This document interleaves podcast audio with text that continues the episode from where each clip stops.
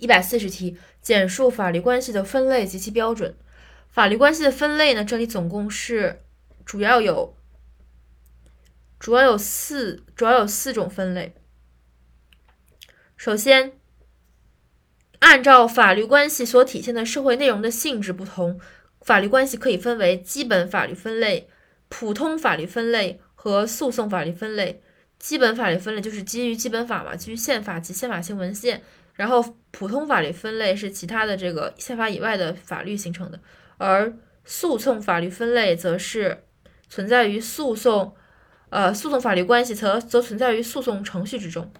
所以，第一种分类是按法律关系所体现的社会内容进行划分的，分为基本法律关系、普通法律关系和诉讼法律关系。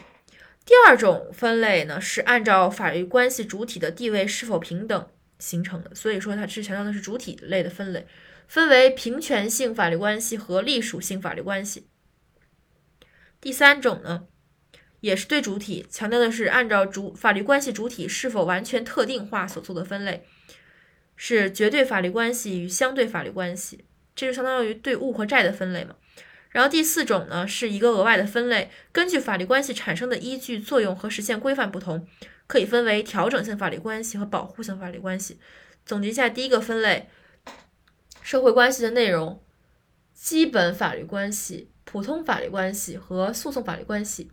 第二种分类，主体地位，平权型法律关系和隶属性法律关系。第三种分类，主体的这个是否完全特定化，绝对法律关系和相对法律关系。最后一种就是。